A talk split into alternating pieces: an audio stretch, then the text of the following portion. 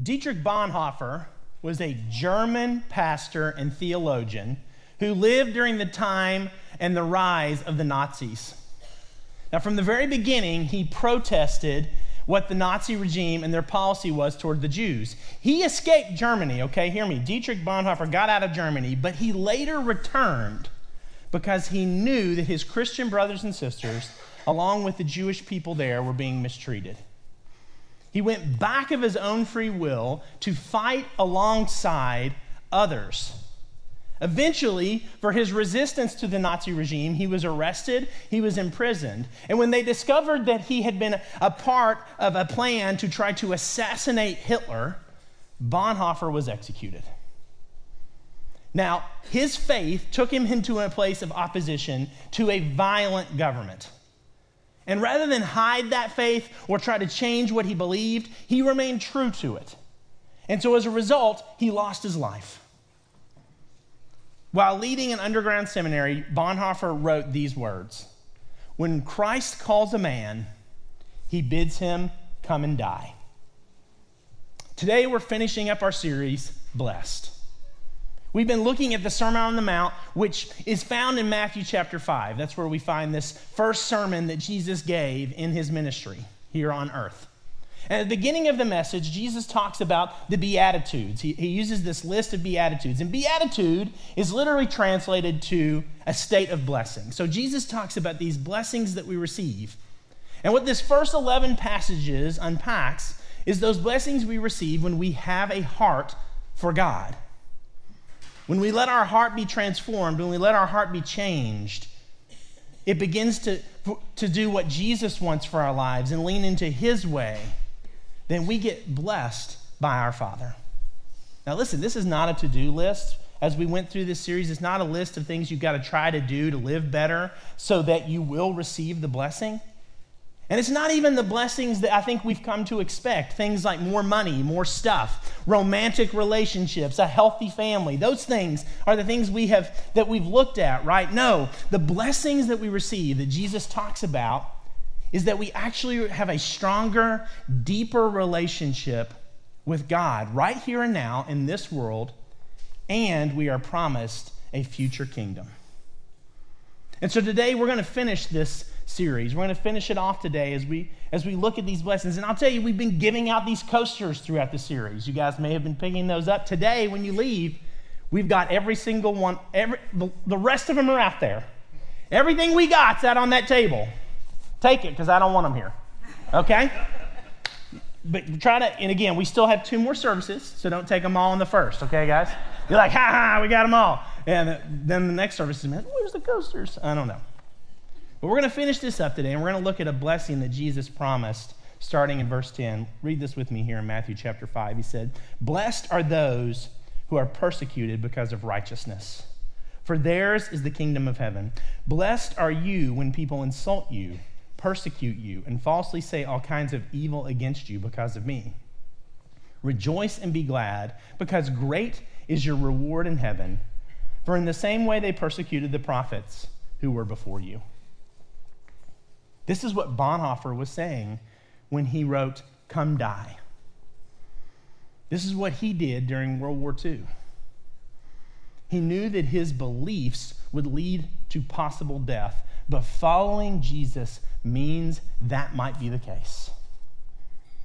Jesus confirms this in the passage that, listen, we will experience persecution, but he invites us to respond through rejoicing and gladness. Persecution develops in a Christian and a believer a deep spiritual formation into the image of Jesus and the joy of being faithfully united with him. Now, in the second half of this beatitude, Jesus, for the first time in these declarations, okay, makes it personal. He switches from blessed are those, right? He's been saying blessed are those to blessed are you. Blessed are you. One thing is very clear about this final beatitude it is personal. He is saying to those who follow Christ, to you, rejoice and be glad when you are persecuted for my sake. See, this, this one gives us no wiggle room. It gives us nowhere to kind of t- run away for debate but instead confronts us with this serious consequence of believing in Jesus and following him in this world. And that's the consequence of the fact that it will be hard. It's not going to be easy. And so this sets up our big idea for today, which says this You're blessed when you're treated like Jesus. I want to read to you from the, today from a section of the book of John. If you've got your Bibles or a Bible app, I'd love for you to open it up to the book of John. It's in the New, it's in the New Testament of the Bible. And if you don't have a Bible, that's okay. We're going to put the words on the screen here, but I just want you to know that if you want a Bible and you don't have one, stop by the hub out in the lobby, pick a Bible up. We want you to have that, keep that, okay? Now, John wrote about Jesus. He wrote a gospel of Jesus, gospel meaning good news, because that's what John wanted to do. He wanted people to know about Jesus. He wanted to share the good news that he had experienced in being with Jesus. And so in John 15, what we find, and that's where we're going to read from, is that Jesus has already entered into the kingdom of Jerusalem. He's come into the kingdom of Jerusalem, and he's now with his disciples, and they're at the Last, the last Supper. And he's sharing lots of things with them. What really Jesus is doing is he's telling them, hey, I'm going to leave. I'm about to leave. And what he's trying to do is he's trying to comfort his disciples. He's explaining to them that, listen, the Holy Spirit is going to come and be with you. And then he's trying to say to them, listen, you are going you're to need to stand out from the world. And so look at this in verse 18 of chapter 15, what Jesus says to them. He says, If the world hates you, keep in mind it hated me first. If you belong to the world, it would love you as, it, as its own. As it is, you do not belong to the world, but I have chosen you out of the world. That is why the world hates you. Remember what I told you a servant is not greater than his master. If they persecuted me, they will also they will persecute you also. If they obeyed my teaching, they will obey yours also. They will treat you this way because of my name, for they do not know the one who sent me. If I had not come and spoken to them, they would not be guilty of sin. But now they have no excuse for their sin. Whoever hates me hates my Father as well. If I had not done among them the works no one else did, they would not be guilty of sin. As it is, they have seen, and yet they have hated both me and my Father. But this is to fulfill what is written in their law they hated me without reason. Jesus reminds his disciples here that although he came on an errand of love, right, the world at large hates him. And this is a fixed attitude that he says this is going to carry over to you guys as well. My disciples, the ones who follow me, this is going to carry over to you. And the world assumes this attitude because it rejects all those who do not conform to its lifestyle. This is pretty apparent in our world, right? If you stand out, if you do not come along to what is popular and what is the theme for everyone else, then you are an outcast. You are mistreated. Like, if you don't give in to the social demands of being well liked by lots of people and having lots of friends, then you get made to feel less important. If you don't buy into this idea that we need to compromise our values and our bodies for the sake of being in a romantic relationship with someone, then you are treated like a prude. If you don't affirm every person's choice and opinion and ideas, then we're made to be bigots who are filled with hate. If we, as parents, right, as parents, do not conform to this need to have our kids signed up for every activity, every sport, everything that they can be in, then that makes us bad parents. You don't care about your kids' future if you don't do that. We don't have their best interests in mind. And these are the things that the world will do to persecute us. And listen, guys, that's here in America. We've got it easy. Because the reality is, in other places, Matthew Matai stood up here last week and talked to us about India. You choose Christ in India, your family disowns you. You no longer get to live with them. You no longer get to talk to them. In some places like Africa and the Middle East, you choose Christ, that means death. China. These are places that, that this persecution goes beyond just the social things that we deal with here, but it's death. But here we deal with a slower burn, a burn of exile. They will exclude us. They will talk badly about us. It won't put us at the top of the ladder for recognition because we don't give in their way. Maybe in your workplace, maybe you do give in to the pressure and you do something dishonest to get ahead. That's what the world wants. For us to conform, or else we get the short end of the stick. And I, for one, say no to that. I say no because of what Jesus writes right here. He says, You do not belong to this world. You do not belong here. I love that, right? It fires me up to think, I don't belong here. I am on loan. God owns us. He's the one who decides my worth. He's the one who decides what is good for me. And Jesus said at the beginning of the Sermon on the Mount when God owns us and when God calls us his sons and daughters, we get the promise of his kingdom. Not a kingdom here on earth, the kingdom which is eternal. You're blessed when you're treated like Jesus. Now, some of you may have heard me share those ways that we get persecuted, right? And, and those things are hard. And you're mad. You get mad about it you get upset. You say, That's not right. That's not right that we suffer for what we believe. I want you to take a step back, okay? Again, step back just a minute. Because look at what God's look at God's word. Jesus says, "Blessed are you when people insult you, persecute you, and falsely say all kinds of evil against you because of me." He makes it clear that we are blessed when these things happen. Why? Why are we blessed? Because we get to experience something Jesus experienced, but also because of what it means. Turn with me, if you've got your Bible again, turn with me to 1 Peter chapter 4. And Peter was a follower of Jesus. He was there with Jesus all the way through the Gospels. He saw Jesus' death, he, was a, he experienced a resurrection. And he was sitting at that Last Supper when Jesus shared those words. And he's writing a letter here in, in 1 Peter to the believers who are learning to follow Jesus themselves. And here in verse 12, in, in chapter 4, he writes this Dear friends, do not be surprised at the fiery ordeal that has come on you to test you, as though something strange were happening to you. But rejoice inasmuch as you participate in the sufferings of Christ, so that you may be overjoyed when his glory is revealed. If you are insulted because of the name of Christ, you are blessed, for the Spirit of glory and of God rests on you. Peter is telling them, and he's telling us as well, okay, that when we suffer and we are mistreated because of our faith, then we are blessed. And he says we're blessed because when the world rejects us, right, just as it did Jesus, then we know that we are living according to God's will. We're doing something right according to what God wants to do. We bear God's name. They can see God's love in us, and therefore they can see that we are followers of Jesus.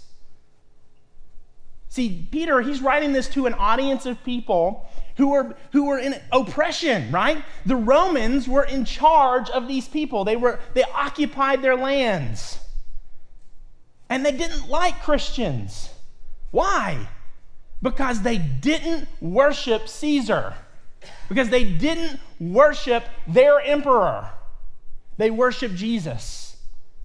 And if you worshiped anyone other than the emperor, then you were put to death in bloody and violent ways. But remember, you're blessed when you're treated like Jesus.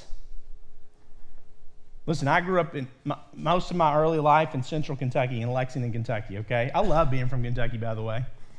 I like it in Ohio, too, okay? Nothing against you guys. But, but Kentucky is my home state, y'all. And I actually, and actually, almost every time I talk to someone, and someone says, "Hey, where'd you, where are you from?" Because they're in Ohio, they know I'm not from Ohio. They can hear it. Okay? And, yeah, it's clear. Yeah.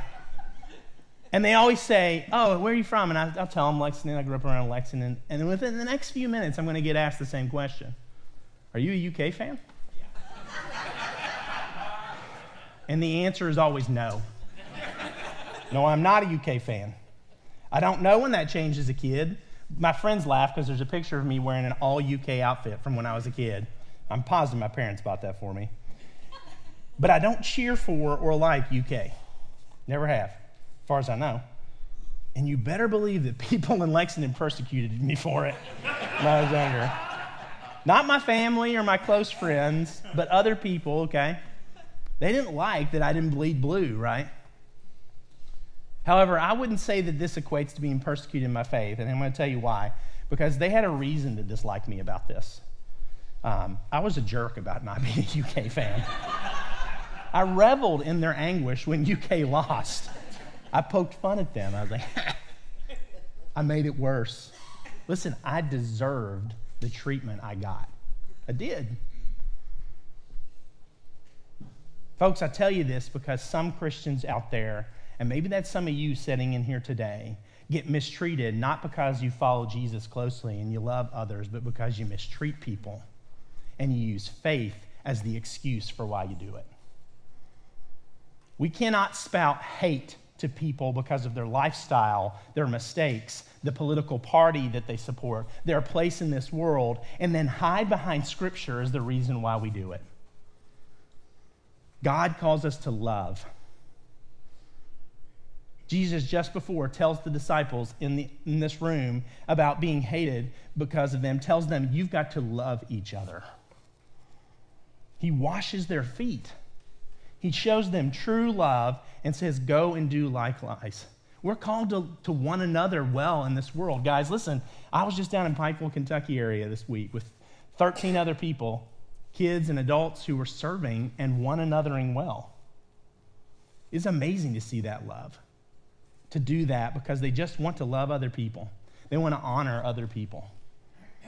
They want to hold other people up. You're blessed when you're treated like Jesus. If we suffer because we are excluding people and labeling other people as unworthy of God's love, or just altogether acting like we're better than other people, then we're not suffering like Jesus. We are suffering like the rest of the world. Jesus said, They hated me without reason. If you're not living the way Jesus teaches, they got a reason to hate you. You see, when Jesus said they hated him without reason, there was a couple things that I think caused this hate. There's this reasons for an obstinate attitude of the world that we're in. The first one is ignorance. The world does not have a proper concept of God. People don't truly understand God. And who can really blame them, right? God is this amazingly powerful, deeply loving, and altogether strange idea, right? It's confusing. And we as Christians don't make it easier. We are often guilty of pushing aside questions, saying things like, oh, you should just believe, you should just have faith. Folks, I love faith. I also love questions. It's okay to come to God with questions, to ask Him why. Listen, we may not be able to comprehend the complexity of God. That's why I love Him even more. The second reason I think they hated Jesus was the resentment they had of his claims and his standards. By Jesus' life and his words, he rebukes human sin and condemns it. And the truth is, when someone comes to us and shows us, even in a loving way, that we, that we are broken, then it hurts. We feel ashamed. And sometimes that shame will come out, that pain will come out in anger and hatred. We lash out. See, Jesus uncovers the inner corruption and hypocrisy of people, and they react violently to this disclosure. He strips away any excuse and exposes their selfishness and their rebellion against God. Jesus said that he was the light, right? He had come into this world he, and he was going to shine the light into the darkness. And when that happens, there's pain. It makes me think of when you're asleep in your bed, right, in the dark room, and someone walks into the room and they just turn on the lights. Anybody know someone that does that? It's annoying. Okay? It hurts. What happens? Our eyes pinch shut, right? And what do we do? We shout, Turn off the lights. We get cranky with them. Now, eventually our eyes adjust, and honestly, we appreciate the light. But this is what Jesus does. And the world doesn't like it, it prefers the darkness. And because of this, the world will, pu- will persecute us when, when we shine the light of Jesus in their lives. Not a light of condemnation, but a light of hope, a light of unending love. The world will push back at us and mistreat us.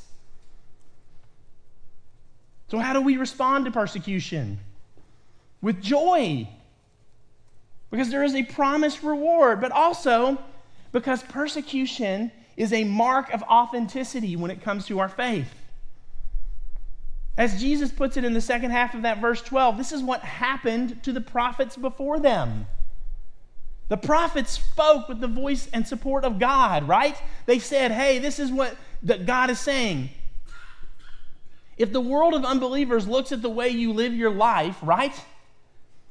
They see your identification with Christ. They see that you're living in the way of Jesus, and they decide that you deserve harm in whatever form physical, social, emotional that that should come your way, right? Hear me, you can rejoice because they are agreeing with God. You follow Jesus. You're blessed when you're treated like Jesus. See, we follow him and we are not promised an easy road. Actually, Jesus makes it really clear that we won't that won't happen. And that won't happen because God doesn't care.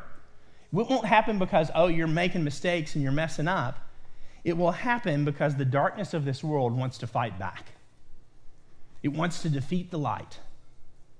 And yet it can't. Paul, a, a, guy who became a Jesus follower later in the first century, and he wrote much of the New Testament, he wrote this letter to the Roman church. And in verse and in chapter 8 of that, he writes this He said, I consider that our present sufferings are not worth comparing with the glory that will be revealed in us. For the creation waits in eager expectation for the children of God to be revealed. For the creation was subjected to frustration, not by its own choice, but by the will of the one who subjected it, in hope that the creation itself will be liberated from its bondage to decay and brought into the freedom and glory of the children of God. We know that the whole creation has been groaning as in the pains of childbirth right up to the present time. Not only so, but we ourselves, who have the first fruits of the Spirit, groan inwardly as we wait eagerly for our adoption to sonship, the redemption of our bodies. For in this hope we were saved. But hope that is seen is no hope at all. Who hopes for what they already have? But if we hope for what we do not yet have, we wait for it patiently. Paul is saying we are going to suffer. We are going to groan. We are going to feel the pain of this world as we wait for the coming kingdom. Because we eagerly await something far more beautiful and powerful than this world could ever imagine. And Paul understands that hope can only come from a place of waiting. We don't hope for what we already have, we hope for what we expect to receive. And when we wait for that reward, we may get excluded from social gatherings. We may not benefit from the under the table deal at the office. We may get teased for not joining in on the office, office gossip or, or the crude comments that our friends make. We may be mis- misunderstood for our commitments to gathering with other Christians or giving away our money. Last week, a young woman many of you know. Nick Hara Gibson, part of our family here at White Oak, went to be with the Lord. She battled cancer for many years, and she did so with the heart of a lion. Now, did she lose that battle? No. She did not. She trusted God. Did she want more time on this earth? Yeah, absolutely. We all want that. We all want to be here with people who are close to us. Yet weeks ago, I, I was sitting with her when she knew her time was coming to an end. She knew. I sat with her and I heard her say, I know God is in control. It's not up to me. Hallelujah. That is what it's about. That is the promise. She suffered the pains of this world. She suffered, but now she's re- receiving and experiences the promises of Scripture. And what Paul said to finish this passage really hits home. He says, What then shall we say in response to these things? If God is for us, who can be against us? He who did not spare his own son, but gave him up for us all, how will he not also, along with him, graciously give us all things? Who will bring any charge against who, those who God has chosen? It is God who justifies. Who then is the one who condemns? No one. Christ Jesus, who died, more than that, who was raised to life, is at the right hand of God and is also interceding for us. Who shall separate us from the love of Christ? Shall trouble or hardship or persecution or famine or nakedness or danger or sword? As it is written, For your sake we face death all day long. We are considered as sheep to be slaughtered. No, in all these things we are more than conquerors through him who loved us. For I am convinced that neither death nor life nor angels, nor demons, neither the present nor the future, nor any powers, neither height nor depth, nor anything else in all creation will be able to separate us from the love of God that is Christ Jesus our Lord. You see, that's the thing we need to remember when we're persecuted, when people are pushing against us, when the world says, You're not like us, and we don't like it, we need to remember that Jesus is the hero, hero of this story. That Jesus did this. He is the one who makes a, de- a way where death cannot win. He came to this world, he, perse- he was persecuted, he was hated. He came with a message of love, and still people hated him, denied him, wanted him gone. And they wanted him gone so much that they hung him on a cross. Yet he was still the Son of God. Don't forget it. Don't forget that he was the Son of God because that means in his power, he could have chose to step down off that cross and wipe it all out. And he didn't. He took the cross. Amen. He took the punishment, the beating, the jeers, the spit, the anger. He let it all fall on his shoulders. He died for our sins. And then he defeated death so that we could live forever with him. Folks, that is mercy and grace and love. Jesus was the one who made it all possible. And as a result, we get a chance to follow him, to learn from him, to be more like him. And that might mean we're going to suffer. We will face hardship. We will be mistreated. But not because we aren't loved by our Father, but because we are so deeply loved by Him that the world cannot bear to accept it. You're blessed when you're treated like Jesus. Maybe today you need to accept that love. You've not accepted that grace. You've said, I, I don't think that's me. I don't want that persecution. I just want to say to you listen, what, what we're dealing with, it pales in comparison to what Jesus did for us on the cross. And he's got, there's a promise there. When you let your heart change, you say, I want to follow Jesus, you know the persecution's coming, but you know he'll never leave your side. Maybe you need to take that step today. If it's you and, you and you want to accept that, that gift and, and, let Jesus be the one who leads you so that you can be more like him, let your heart change. Myself, some of the prayer team will be down here during this next song. Come down and pray with us. Maybe you want to choose to be baptized. Maybe you've said, I want to follow Jesus, but I want to take that step of obedience and be baptized. Come down and pray with us. Maybe you just need to stop looking at your situation in the world as a curse and realize that when you live like Jesus, you will be treated differently. And that shows your faith in the one who made you. Let me pray for us. Heavenly Father,